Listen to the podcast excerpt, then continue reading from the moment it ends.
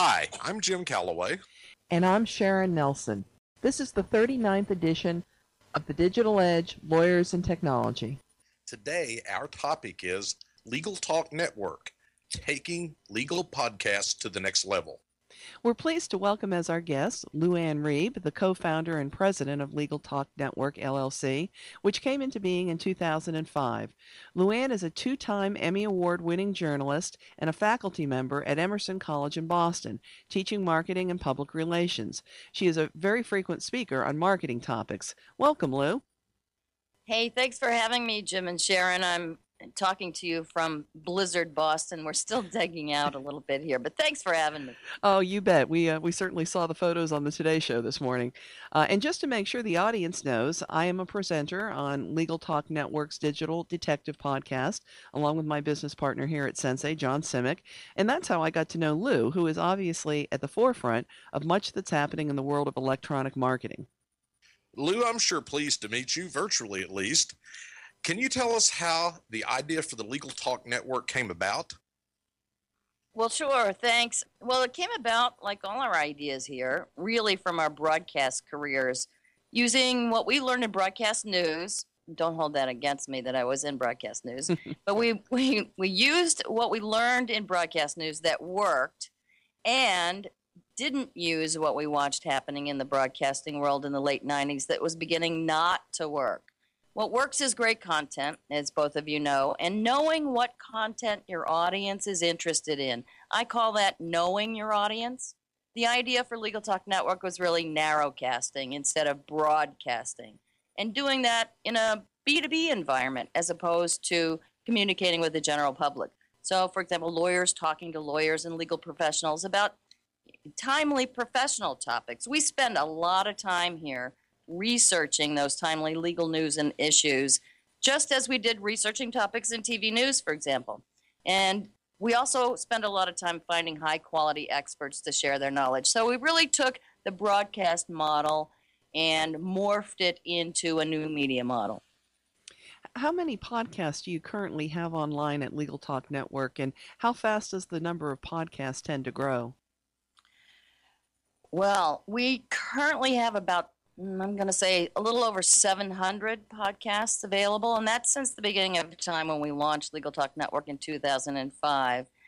So listeners can listen to any of those still. We grow the audience in three, really three main priority categories content, distribution channels such as RSS, iTunes, the website, Legal Talk Network's website, legal bloggers, and the third priority category is marketing. Pull marketing and search engine optimizations are really our friends here at Legal Talk Network.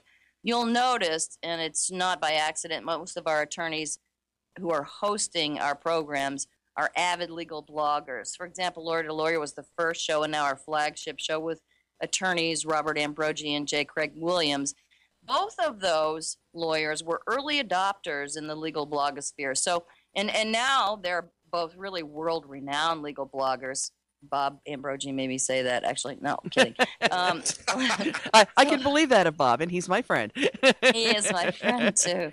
Uh, so, to Lawyer has been around for five years now, and that particular program gets over 70,000 listeners a month. A new Legal Talk Network podcast can really expect to get an average of about 10,000 listeners in about three to four months if all our strategies are in place. So when we start a podcast, it certainly doesn't get 10,000, but the key to it is regularity of publishing. So m- most of our podcasts are once a month, some are twice a month, and Lawyer to oh, Lawyer is weekly, and that accounts for the high number of listeners to that because we have four, essentially an average of four Lawyer to Lawyer programs each month. Could you give us an idea of the range of topics that the podcasts cover? Well, Jim, how much time do you have here? Not much. we have a really wide range. As you well know, experts in the legal profession yourselves, there's an unlimited amount of good topics, good content, interesting content to talk about when it comes to legal topics. For example, Sharon, as she mentioned, co hosts Digital Detectives here on Legal Talk Network, which is all about everything having to do with e discovery, and that's a huge area. In fact, we have two Legal Talk Network podcasts covering that topic. The other one is the ESI report that we produce for Kroll Ontrack, which I'm sure you're familiar with. And we've dedicated a special segment of the Legal Talk Network website for just that topic. It's in the eDiscovery Center. You can check it out. But Legal Talk Network, for example, Lawyer to Lawyer covers very timely news topics, court cases, anything from the Supreme Court to social media in the legal sphere. Another one, Ringler Radio, also on Legal Talk Network, is about structured settlements. Plaintiff lawyers like to listen to that one to get info, the latest information about structured settlements in that industry. IP Counsel, for example, is about intellectual property, patents, trademarks. Very important area for business today and for lawyers today. We have uh, two podcasts targeting law students BU Law, Boston University Law, and Suffolk University Law. Other ones on billable hour, that's about everything lawyers can't bill for. I know they don't like to talk about that, but it's important practice management, etc. Another example is Workers' Comp Matters. You can tell from the name of it, it's about workers' compensation law.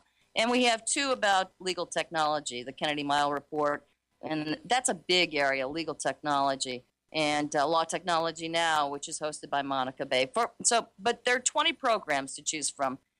And we're launching a new one, I got to say, in January called New Solo. And that's addressing topics for new lawyers who are going solo in their practice because that is one of the biggest trends in the legal profession today. So, our goal every quarter is to launch three new podcasts. Who's going to do the new uh, solo podcast, Lu? I can't tell you. crafty. She is crafty, this lady. Okay, we'll allow you your little You'll secret. have to wait till January when it launches. yes, ma'am. Well, J- Jim, I think uh, Lu kind of answered my next question uh, in in a previous answer. So you want to go on to yours?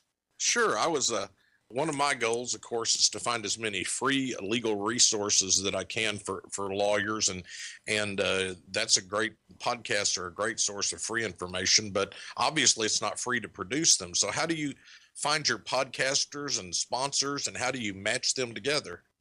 Well, thanks for acknowledging that, Jim. Uh, They are free to the listener. And we have always sort of kept that mantra. People ask us all the time, have you ever thought about subscription based? We feel like people really don't want to pay for the content. So somebody has to pay for it, and sponsors are happy to pay for it. We vet our hosts and subject content as well as the guests on every program very, very carefully. We like to have podcast hosts who are well known within their specialty and hosts who understand the value proposition for themselves. And this is a really, really important point. For example, a lawyer who wants to gain exposure, and I mean exposure in the good exposure way, can think of podcasting as a marketing strategy for themselves. If you notice on Legal Talk Network, we have a description in the RSS includes links to the hosts and guests' websites.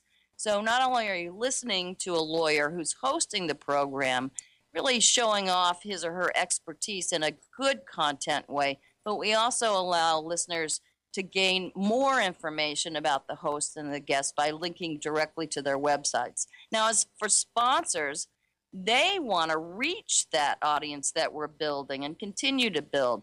It's not easy out there to get a lawyer's attention now, is it? Especially if you're trying to reach them with a message about their product or services. For example, you know, practice management software. So we have sponsors such as LexisNexis, SunTrust, Ringler Associates, Kroll Ontrack. And they like to get their message embedded in the podcast. And that's one way that the sponsors pay in truly a traditional media fashion, just like regular television, traditional television and radio. So there are commercials embedded in the podcast. The, the beauty of that for sponsors is that it isn't like a traditional media buy that goes away.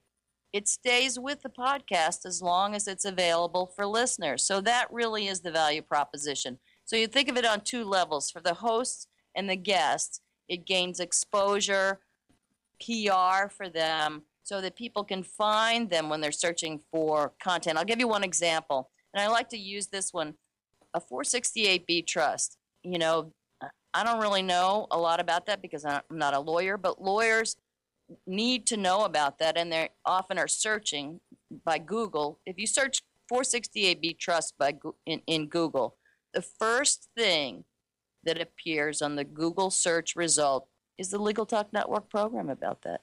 So for the person who's searching for information, then you might click on that podcast and listen to it and listen to the lawyer who hosts it talking about a 468B trust if that's what you're interested in finding out about. Well, I'm really interested in your business model, Lu. I, I know you get monies from the sponsors. Is there any other monies that you get other than the sponsorship money? Uh, is that covering all of the expenses and your time and effort, et cetera, et cetera, and those who work with you? That's a really good question. We really have two revenue streams here at Legal Talk Network in our business model. The first we just talked about in terms of sponsors who want to run their commercials inside some of our podcasts, not all of them. The other revenue stream is for the lawyer, the law firm that wants this marketing strategy from a full development standpoint. In other words, we develop the high quality content and embed their, I call it subtle messaging within the program itself.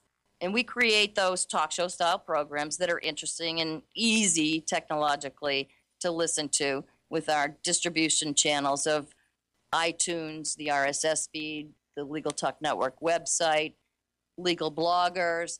And as you know, as a blogger, people will be looking for content to blog about, and oftentimes the links to our podcast are passed along virally, and we encourage everybody to do that.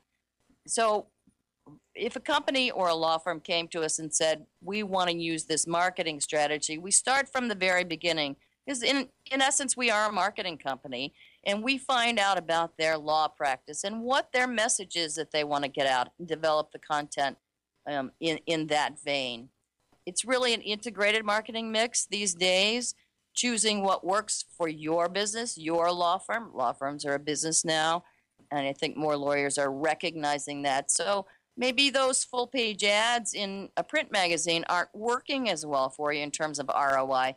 You might want to try podcasting as a different method. That's actually one of the things that I teach at Emerson College this media shift from traditional to new media that is really giving you a much better ROI. We keep metrics on all the podcasts so you know how many people you're reaching with this kind of marketing strategy. I hope that answers your question. It sure does. Thank you. That's very interesting. As you know, Sharon and I do a lot of traditional lawyers continuing legal education programs where we uh, go and speak to groups of lawyers. How do you see podcasting fitting into the legal education model? Do you know how many states now allow for mandatory continuing legal education credit for listening to podcasts? And is that number increasing, or have you seen any other trends in that regard? Well, I have. And, you know, at the beginning of time, back in 2005, it was a, a challenge to get podcasting adopted for CLE, but it was a natural transition. I'm glad you brought it up because we know how difficult and costly it became to travel, to go to a seminar, to hear a presenter speak in person. So, downloading a podcast to hear high quality content from legal experts, lawyers, and whatnot is now well accepted as CLE. The complicating factors still today, and you both know this, are that every state bar has different rules. I expect that someday that may be standardized across the United States. And many of our Legal Talk Network podcasts are available for CLE credit. Currently, lawyers can access them from our website and click to find the credits that meet their criteria for CLE. But I think it's a win win for everybody. Well, I certainly agree with you, but I know in Virginia, where I sat on the MCLE board for six years, I heard a lot of opposition in the early days to podcasts. Most especially, I think, because board members felt that people were really focused perhaps on driving or exercising and not necessarily focused on learning from the podcast, which of course is the point. In Virginia, we eventually won the war, and now the podcasts are routinely approved for CLE credit. Education really is all what it's all about. The the lawyer who is more briefed on the newest trends and issues is the lawyer that I want. I'm uh, reminded that Dennis Kennedy and Tom Mighell of the Kennedy Mighell Report advocate listening to podcasts on double speed to uh, be more efficient. So that'll give the MCLE regulators something to really think about there, Sharon. It sure will, Jim. Lu, what's been your greatest surprise with the Legal Talk Network? Well, at the beginning of time when we launched in 2005, our first surprise was educating professionals about new media. For example, how to listen or watch online. I'm going to tell you a funny story here. We were back then literally answering questions from these are these are lawyers who have gone to law school. And they would say things like, "I can't hear the podcast." And we would say, "Well, do you have the speakers turned up on your computer?" to which some would answer, Oh, I need speakers? That's a true story. I like to tell that story. we, we, we've, we've experienced that too.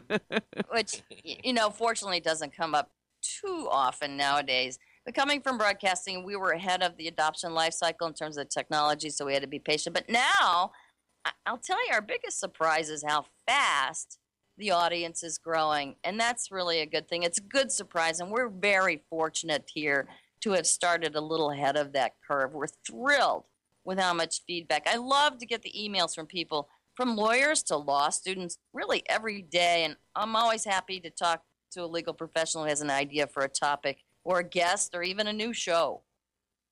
How, do companies fit podcasting in with other electronic marketing efforts? Do you have any thought about which mediums give you the greatest return on investment, Lu? Well, Sharon, I'll go back to um, the media shift. And this is what I talk a lot about in terms of speeches to professionals. We saw it happening. I worked at CBS Boston as executive news producer for many years. We saw it in the late, in, mid to late 90s beginning to happen the shift from traditional sort of live TV and radio to the internet. Now the shift is in full swing. So think about it. The newspapers God love them, are struggling to get people to read the paper. Now, how many times have you actually sat down to read the newspaper, held it in your hand, and read it? I love newspapers, but now people want to consume information online because it's faster. They can reach, they can get a wider reach of knowledge, both for their profession and personally. So, really, to answer your question, podcasts are simple to consume. Online video, I think, is coming a very close second, and we all know YouTube made that happen.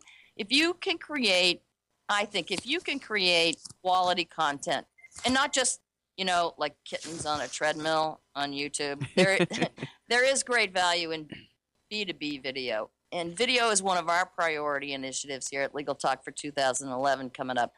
Good quality video that tells a story. We come from broadcast news. So we like to tell a story with video, not just the talking head. And actually, we have produced marketing video for over a decade in other B2B environments like life sciences, medical, etc. So we think there's a place for that in legal too. But we really do have to think about it beyond the talking head. I think you'll see some things on Legal Talk Network in that direction coming up in 2011. But the bottom line really is we created a new way for legal professionals and sponsors to reach that audience. And it all goes back to ROI. And if you can get your message heard using podcasting, I think that's only going to be a benefit in the next year and with video in the next year and years to come. I understand you've recently started the Boston Media Group. Can you quickly tell us what that is? Sure, Jim. Thanks for um, mentioning that. So the Boston Media Group really grew out of it, sprouted out of a market need, and those are some of the best business models. We had a lot of clients who knew that we came from broadcasting and that we know how to tell a good story, whether it's with a podcast or video. And they were asking us to develop an integrated marketing strategy for them. So, an example would be even if it's not in the legal community, a company may want to hear have their message told in a variety of mediums, including print, including television, including new media. So, you know, the marketing pie is used to be split in really three ways. Now it's split in about 30 ways, and the key to it is knowing what your budget needs to be in order to provide that marketing mix. And that's what the Boston Media Group does, companies come to us and say, look, we have X amount of dollars to spend, but we're not sure where the marketing mix should lie in terms of execution of that. And we spend a lot of time understanding that company or law firm's business model in order to make the target hit the best way for the budget spend. This this really is, is mm-hmm. fascinating information. I, I wish you great luck with the Boston Media Group. But do you think, to get back to a Legal Talk Network, do you think that the legal podcast market is likely to remain as strong as we've seen it? Because there, there, as you said, there's so many media vehicles now competing for our attention. What do you think, Lu?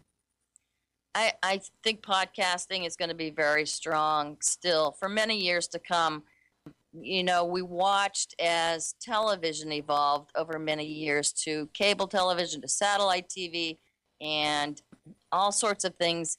And then TiVo kind of busted that market uh, a little bit for sponsors anyway, trying to get their message heard. I think the bottom line is content. And if the content is good in a podcast, there are some that are not so good, as we all three of us know. I think the audience will be able to differentiate between good content and not so good content. And if it's valuable to them in their business, their profession, or personally in their interests, I think it's going to grow exponentially. And the good thing about audio podcasting is it's portable. And I know the decision makers, for example, this is one of the things that I teach at Emerson in terms of marketing. The decision makers, sad to say, are much younger than I. These are the folks that we call millennials. I happen to have two of them at home. and those folks are the ones who are much younger. They grew up with computers. They have an iPod. I walk into a room at home, and my boys will have a laptop, an iPod, their iPhone or Blackberry, the TV, and God knows what else plugged into their ear, and they're having multiple conversations at once. And these are the folks that we have to reach, not the old fuddy duddies like me necessarily, who aren't as good at multitasking or technology. But if we look at the millennials, they're in the job market. They're the ones that are going to be making the decisions. They're the new lawyers.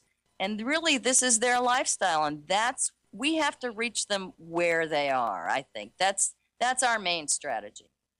Lu, this has been a fascinating podcast. Even though Sharon and I have done our podcast for more than three years now, we're still amazed at how wide an audience legal podcasts have. Thank you so much for sharing your insights and expertise on this topic. Well, I thank you both very much for having me. I really appreciate the opportunity. In three years, you guys have a get a lot of credit for staying with it for three years, and I'm sure three more, six more 12 more. And uh, I, I, think your message is is you know really successful and and people will download this podcast because of the effort that you folks put into it. Well thank you very much for the kind words lu. And that's all folks for this edition of the digital edge lawyers and technology. Thanks for joining us. Goodbye miss sharon. Happy trails cowboy